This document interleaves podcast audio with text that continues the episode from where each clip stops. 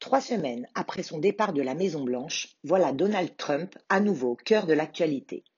Le procès en destitution de l'ancien président américain, accusé d'incitation à l'insurrection après les émeutes du Capitole à la fin de son mandat, s'est ouvert mardi devant le Sénat, et c'est un rendez-vous judiciaire historique. En effet, c'est la première fois qu'un président américain est jugé en destitution après son mandat. Donald Trump n'a pas prévu d'assister à son procès.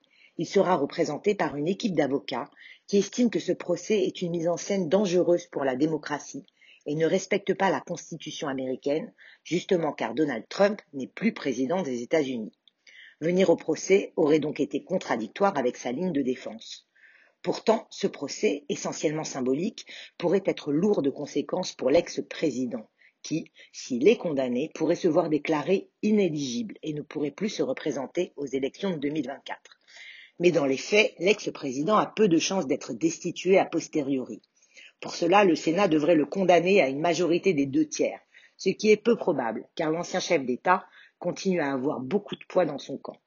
Pour tenter de faire basculer la balance, les démocrates espèrent montrer, grâce à des vidéos, le lien entre les mensonges reprochés à Donald Trump et l'attaque du Capitole.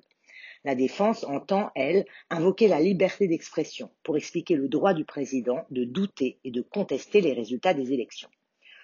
En France, il existe une procédure de destitution, parfois abusivement qualifiée d'impeachment à la française.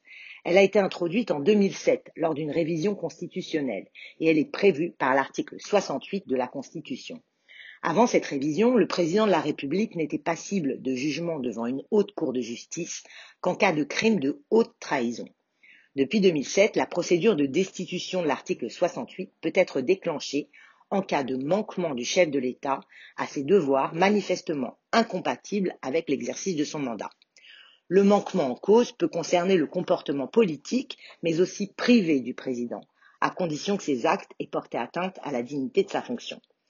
Ces dernières semaines, des opposants à la politique du gouvernement appellent à renverser le président de la République via l'article 68.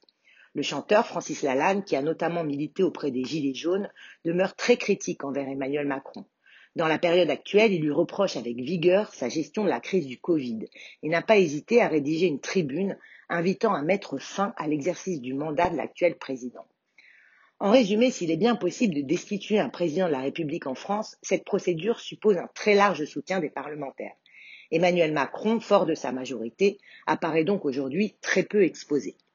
Jusqu'à ce jour, jamais la destitution d'un chef de l'État n'a été discutée dans l'histoire de la Ve République.